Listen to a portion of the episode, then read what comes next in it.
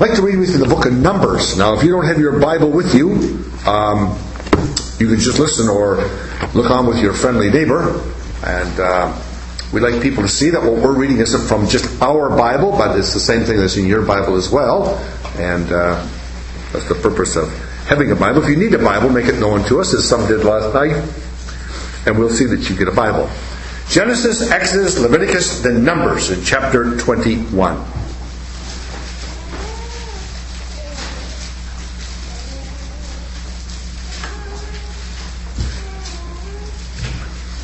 Numbers chapter 21 and verse number 5. And the people spake against God and against Moses, Wherefore have ye brought us up out of Egypt to die in the wilderness? For there is no bread, neither is there any water, and our soul loatheth this light bread. And the Lord sent fiery serpents among the people, and they bit the people, and much people of Israel died. Therefore the people came to Moses and said, We have sinned. Now that's where was the beginning of blessing for these people to admit, We have sinned. And as they go on further and acknowledge that they have sinned, um, uh, as they confess this, of course, to God, and say, For we have, they knew what their sin was. We have spoken against the Lord. So they knew they had sinned, they knew what their sin was. And this time it was because they had spoken against the Lord, and against thee, and against Moses, that is. Pray unto the Lord that he take away the serpents from us. And Moses prayed for the people. And the Lord said unto Moses, Make thee a fiery serpent, and set it upon a pole, and it shall come to pass that every one that is bitten, when he looketh on it, shall live. And Moses made a serpent of brass and put it upon a pole, and it came to pass that if a serpent had bitten any man, when he beheld the serpent of brass, he lived. Now come to where we were last night in John chapter 3 again. John chapter 3.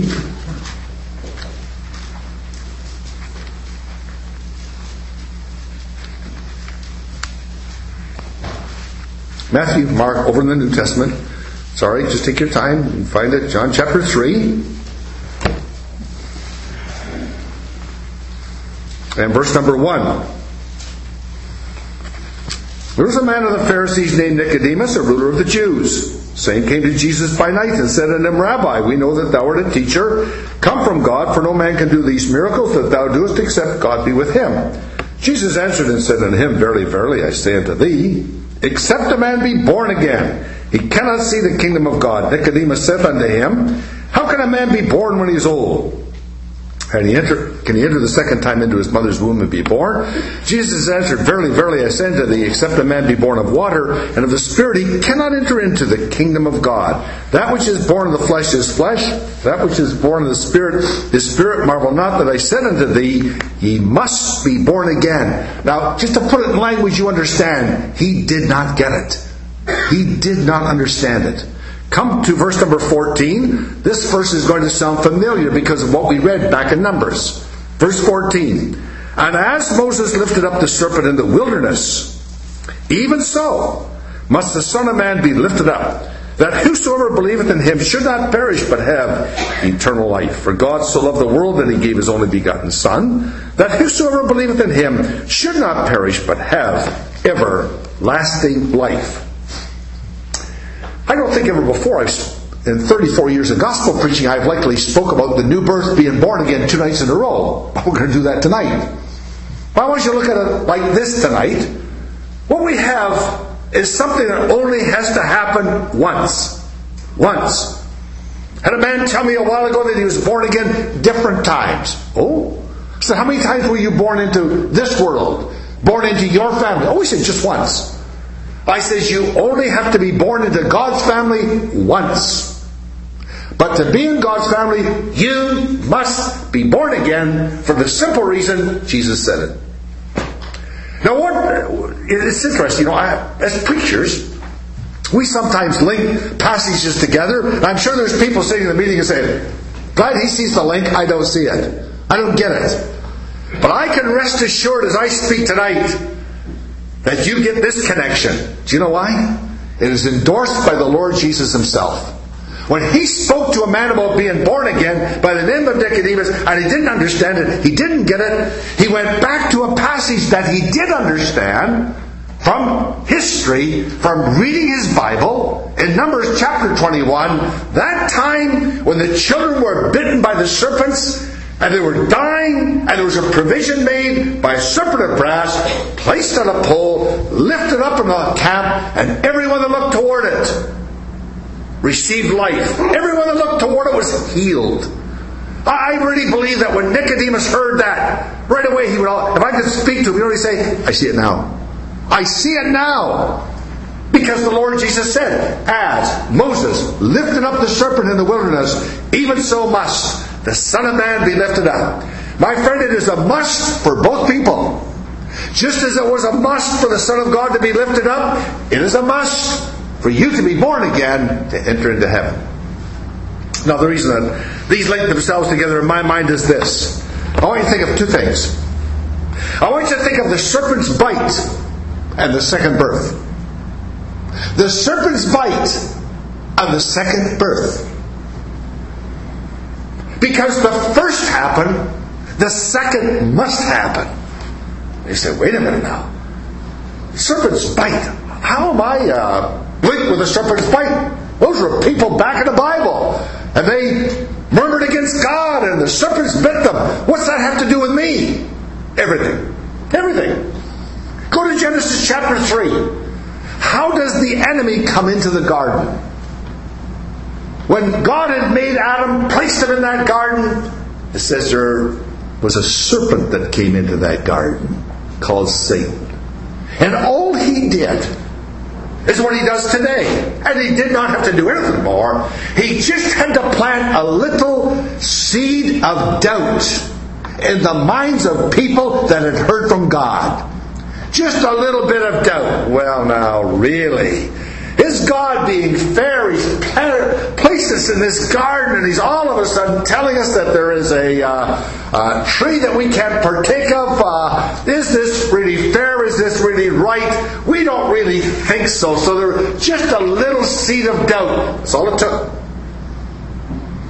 You know, there's people come to a gospel meeting like this. Listen to what you're listening to tonight. Look at a chart like you're looking at tonight. Sing the songs like you have sung tonight. And over the whole thing, you know what they could put? One big question mark. One big question mark.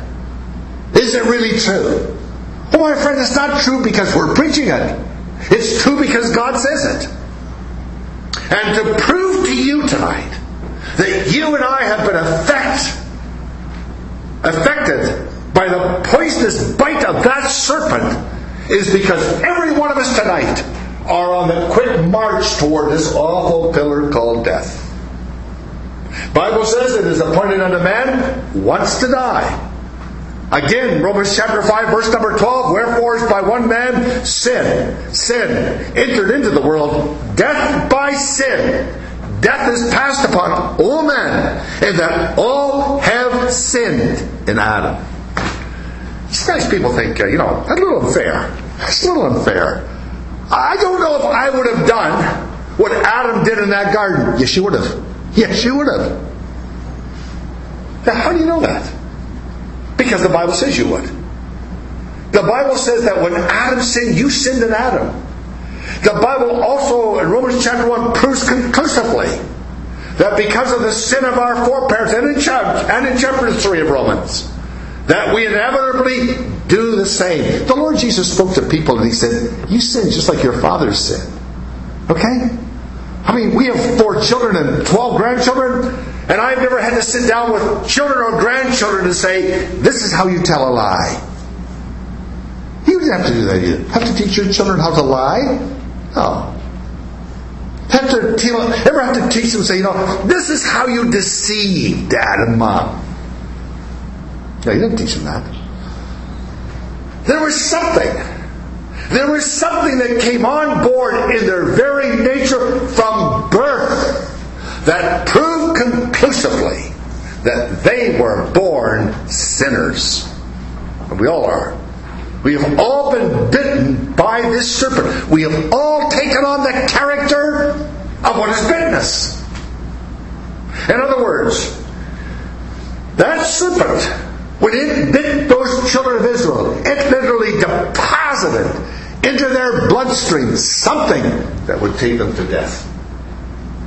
That's why the Bible says, in Adam all die. It's interesting that serpent did not have to acquire the venom. Okay? Just stay with me for a minute. It did not have to acquire the venom somewhere and then go and bite somebody with it. Its nature produced what would kill. My friends, you have a nature that will produce what will kill. And the Bible, the Lord Jesus taught that you and I have taken on the very character of what is bitterness. So where did you find that? Matthew chapter 23. What did he say? He said, Ye serpents. Yeah. Ye serpents. Generation of vipers. How can you escape the damnation of hell? The strongest words used by the Lord Jesus himself were used in relation to the serpent like character that we have taken on. Come on, we're a pretty slippery bunch. Sure, you pin somebody on certain. Take a child. He's disobeyed, he's done something, and immediately he wants to uh, get away from it. I'm smiling because just on the weekend when I was in St. Thomas, Ontario, the man that I was with, Mr. Scott McLeod, wanted to see the farm where we were raised and all the stories of, he's heard about our days of growing up and where I got saved and that sort of thing, and we drove into the property. No, I haven't lived in that property for 34 years. The people that now had it came out, and uh, Mrs. Luke's is her name. I said, Mrs. Luke's, I said, the trees have really grown. Yeah, I said, some of them have been cut down. Yeah, she said, some of them have. I said, tell me, I can't see it, but is the old walnut tree still around on the west side of the house? Yeah, she says, it's there, big as ever. Why, she says. I says, I'll never forget it. My brother Tim and I, not supposed to do it, got into throwing stones at each other. And unfortunately, for my part, a stone left my hand and went sailing a little too high, went right through the living room window and tinkle, tinkle, glass, glass all breaking. And my mother's there with a vacuum. Ooh, you know, what's going on? Of course, she must have called to my father. He must have just, unfortunately, for me, to been in the house at the same time. My, was, my brother Tim was very smart, very quick. The neighbor's tractor was coming in the yard. He jumped on it. He was gone. I thought, I'm going to run around this west side of the house. I. I, I just, you know, what do you think I did? Walked in and said, uh, "Mom, sorry, I busted your window." No, no. First, I'm going to run. My first inkling of nature was, "Get out of here," not face it. Now, in going around the west side of the house, my hap, my lot was to meet my father coming on the same side, and he didn't. I suppose you can't do that today, but you did it then back on the farm. He didn't take time to go into the house and get what he usually used to apply some technology, but he just picked up a piece of branch off that walnut tree and I felt it. You know something I didn't do anymore? Throw stones.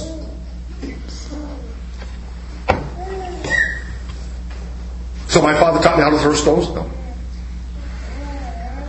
My father taught me how to disobey? No. That was right in me, my friend. Just as it was in these people.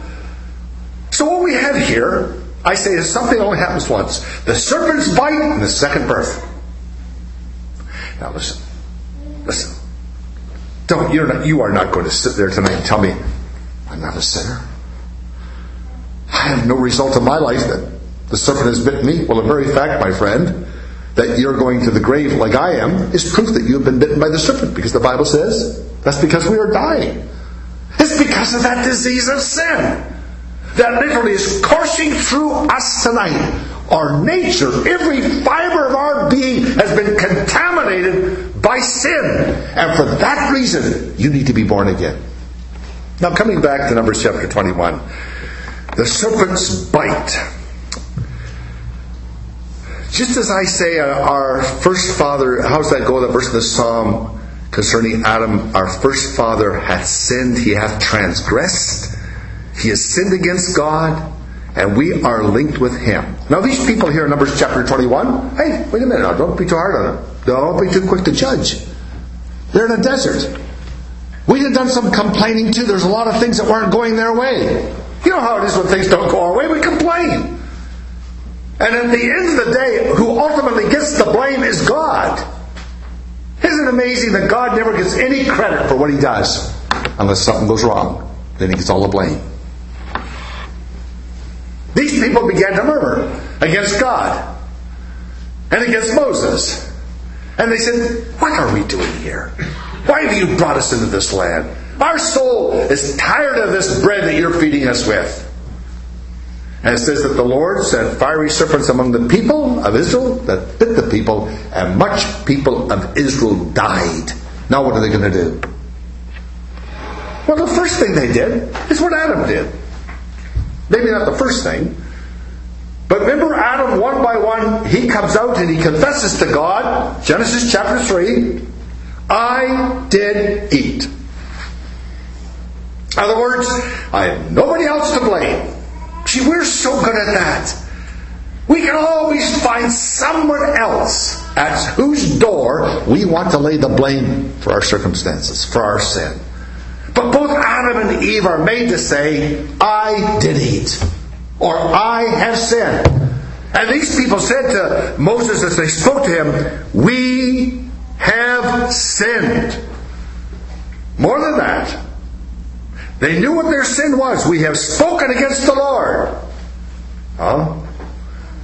You wouldn't have to take the Lord's name in vain. You would not have to swear, sir, to speak against the Lord.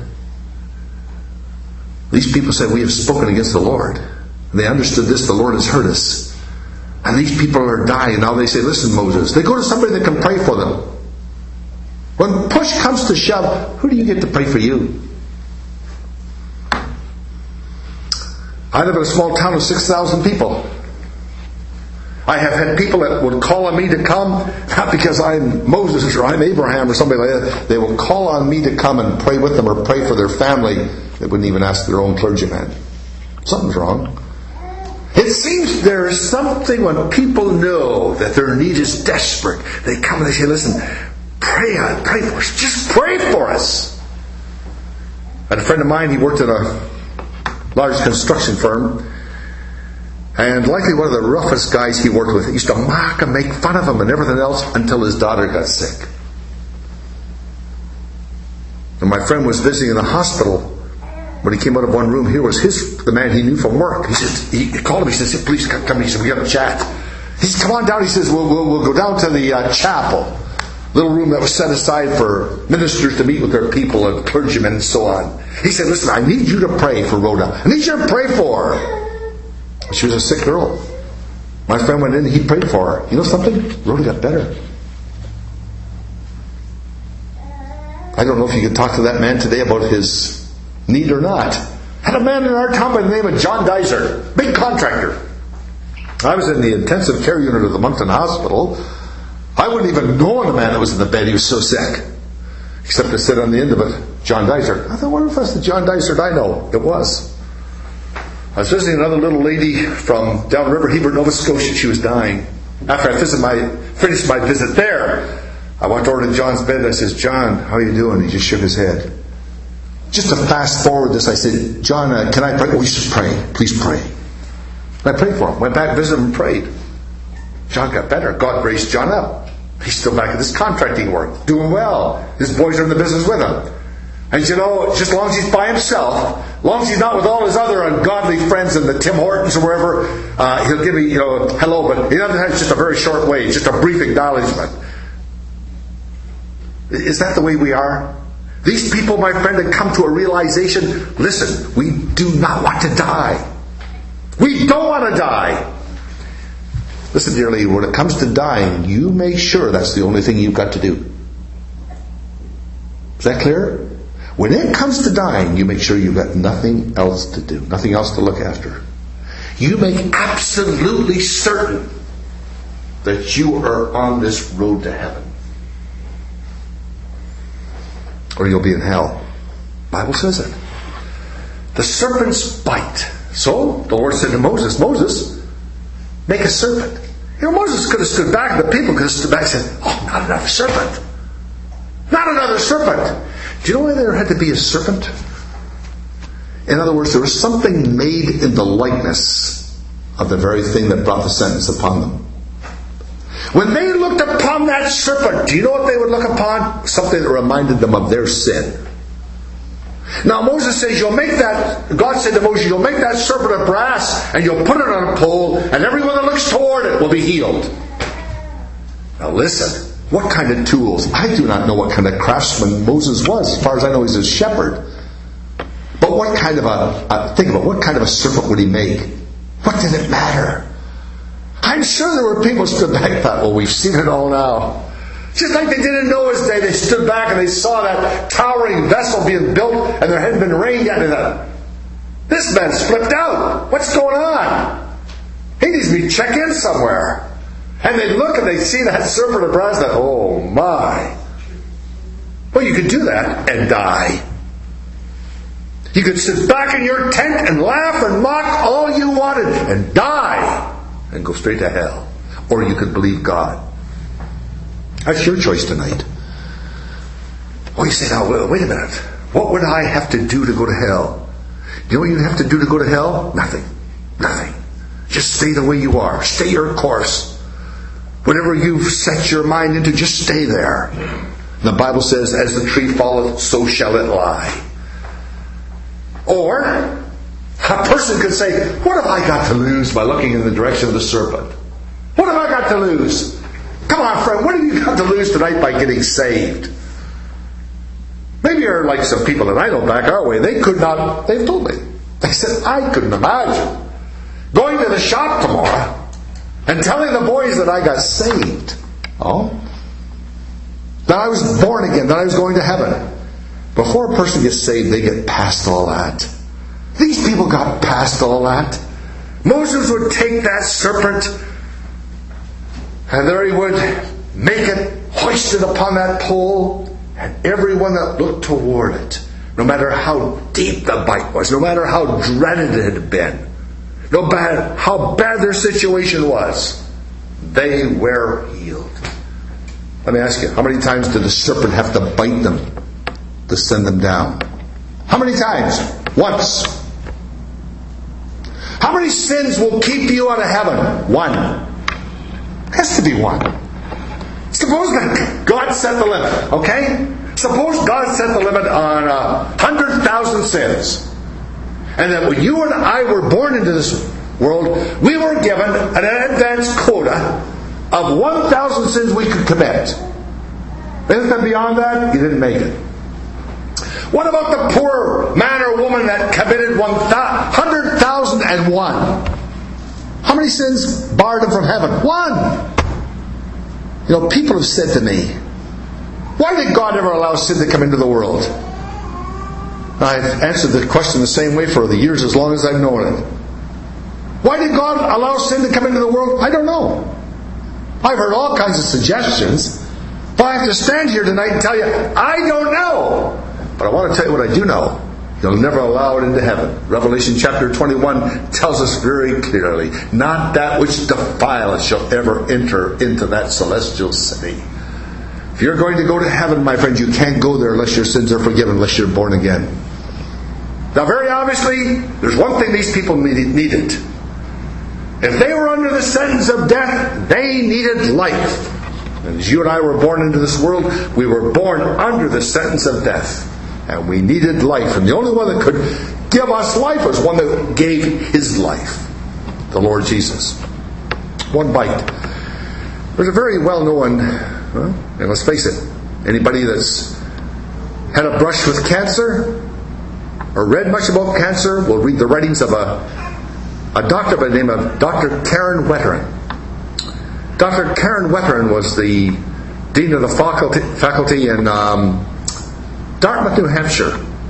And there's a large research facility in that university, and she led the uh, a lot of the uh, her class, graduating classes that did a lot of research when it comes to different medicines and effects on cancer and so on.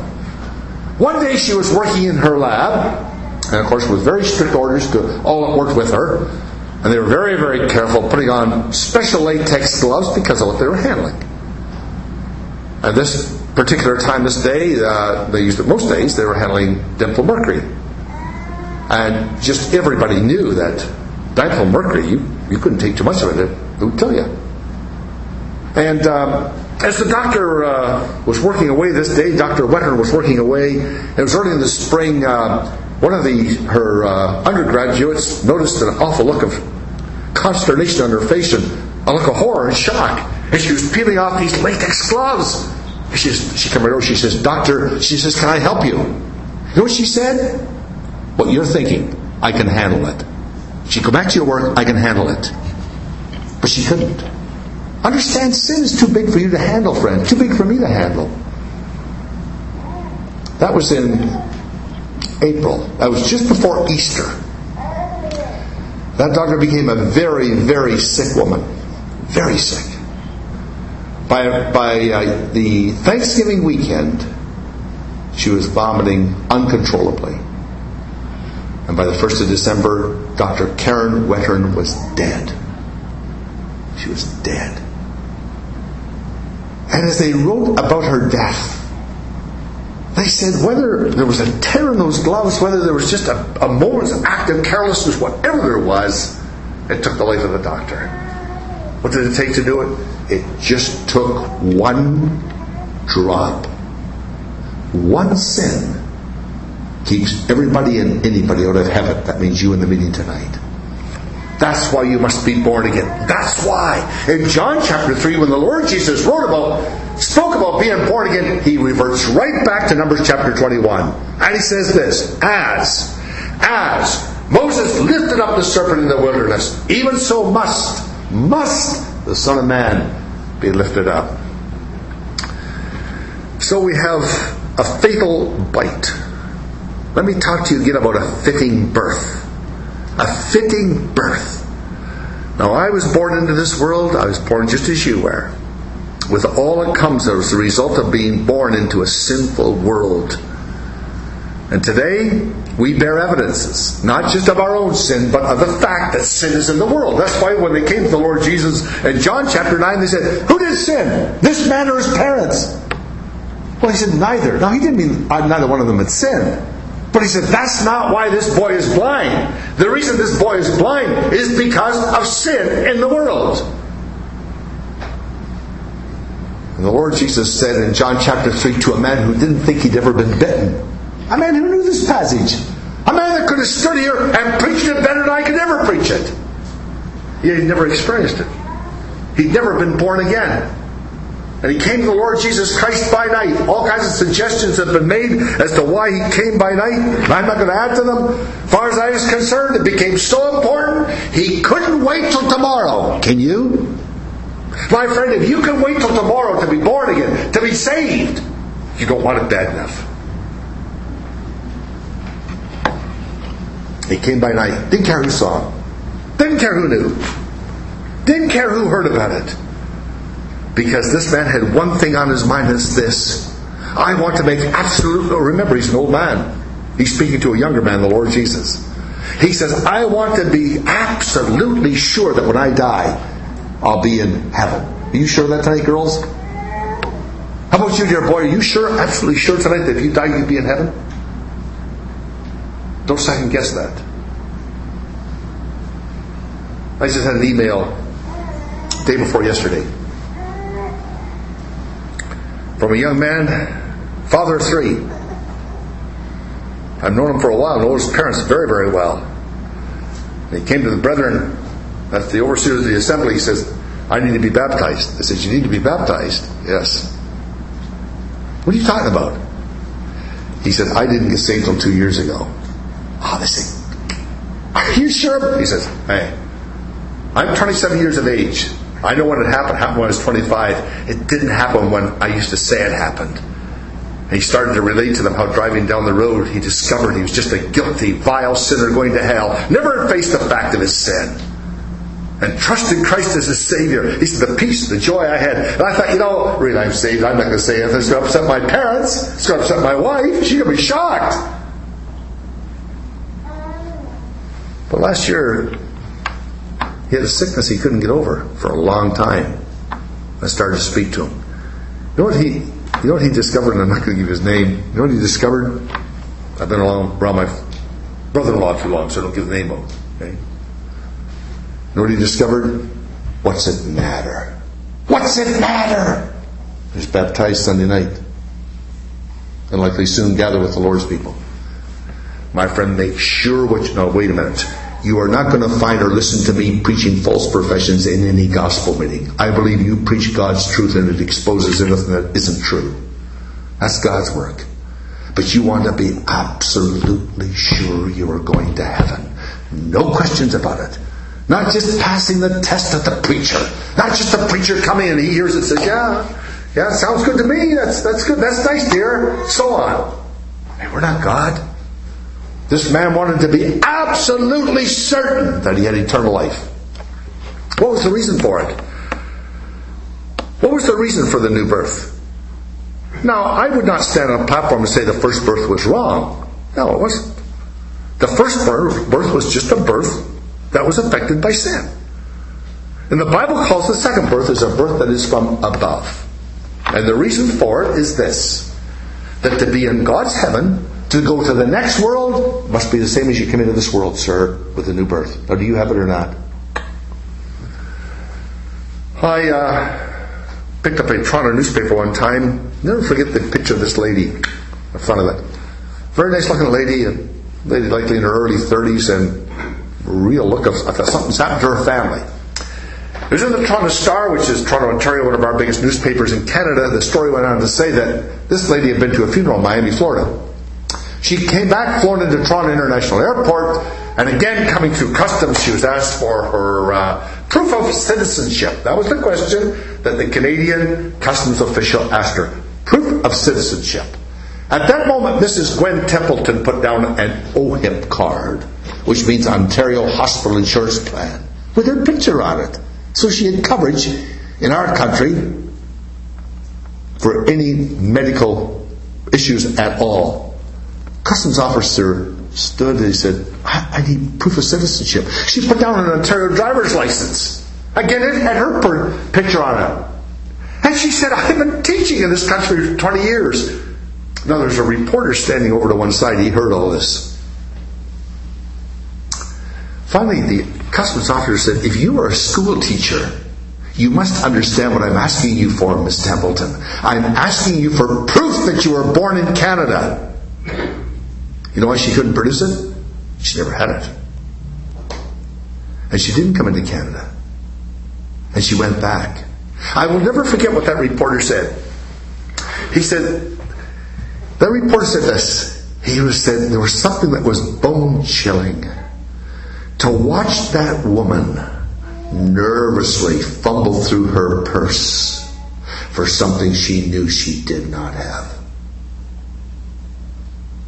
What an awful moment to come to the end of the road and nervously circle through your life for something you know you do not have. That's the reason for it. There's a record of it. There is. The Bible makes it very, very clear. Again, it was the 87th Psalm. This man was born there. It's recorded. Just like our birth is recorded in this country, it's recorded in heaven. So there's a reason for it. There's a record for it, record of it. There's a rejoicing in it. Now, I can't stand here tonight and say, Are you saved? Are you not saved? Are you born again? Let me ask you. Whatever you have, is there a joy that goes with it? Any rejoicing in it? Away with this nonsense. Away with this business. A person being saved and there's no joy that is associated with it. It's a wonderful thing to be born again. Wonderful thing to be saved. Wonderful thing to know I'll never be in hell. And so there's a rejoicing in it. But you know something else there is? There's a resemblance of it. I walked in this hall tonight and I looked at a little boy sitting in that chair back there and I thought, boy, he ever looked like his dad? He got on the loose in this hall, you know who boy whose boy he was. Okay? Usually they knew who mine were by the way they were acting, not by the way they looked. When they're acting up, they say, it must be Murray's. Like it was. There's a resemblance. Let me ask you tonight, is there any resemblance? Would, would, any, would your neighbor know that you're a Christian? Would they know that you've been born again? Would they suspect that maybe something has happened in your life that makes you different from them? Whatever you do, my friend, don't make a mistake on this. The second birth It is the prerequisite for heaven. You know, a person could die and go to heaven without the mortgage paid. Whether the bank liked it or not. They could die and go to heaven without Visa being paid. And Visa wants their money too. A person could die and go to heaven without a thousand other things. But a person cannot die and go to heaven without being born again. The second birth. Designed by God, my friend. A birth, my friend, that supersedes any birth here on earth. The Bible, the Lord Jesus spoke of it as being born from above. It is something that is untouchable by sin. You see, sin affects first birth. Know, I look at it, I think maybe it's time we took, a, took them down because we're getting too many questions about it. But people come into our house and they stay in our bedroom and they want to, they come out the next morning and they say, usually in jest, who's the people in the picture on the dresser in your bedroom? Well, you know who it is. Not who it was, it happens to be myself and my wife. But today, we both, I must speak for myself, bear evidence to the fact of what? What do bear evidence of the fact? Of the first birth. There's some process going on that is taking me the way of all the earth, just like it's taking you, my friend. And you may not have a black hair left in your head like I don't. And you may not even have a, a white one showing. Doesn't change it.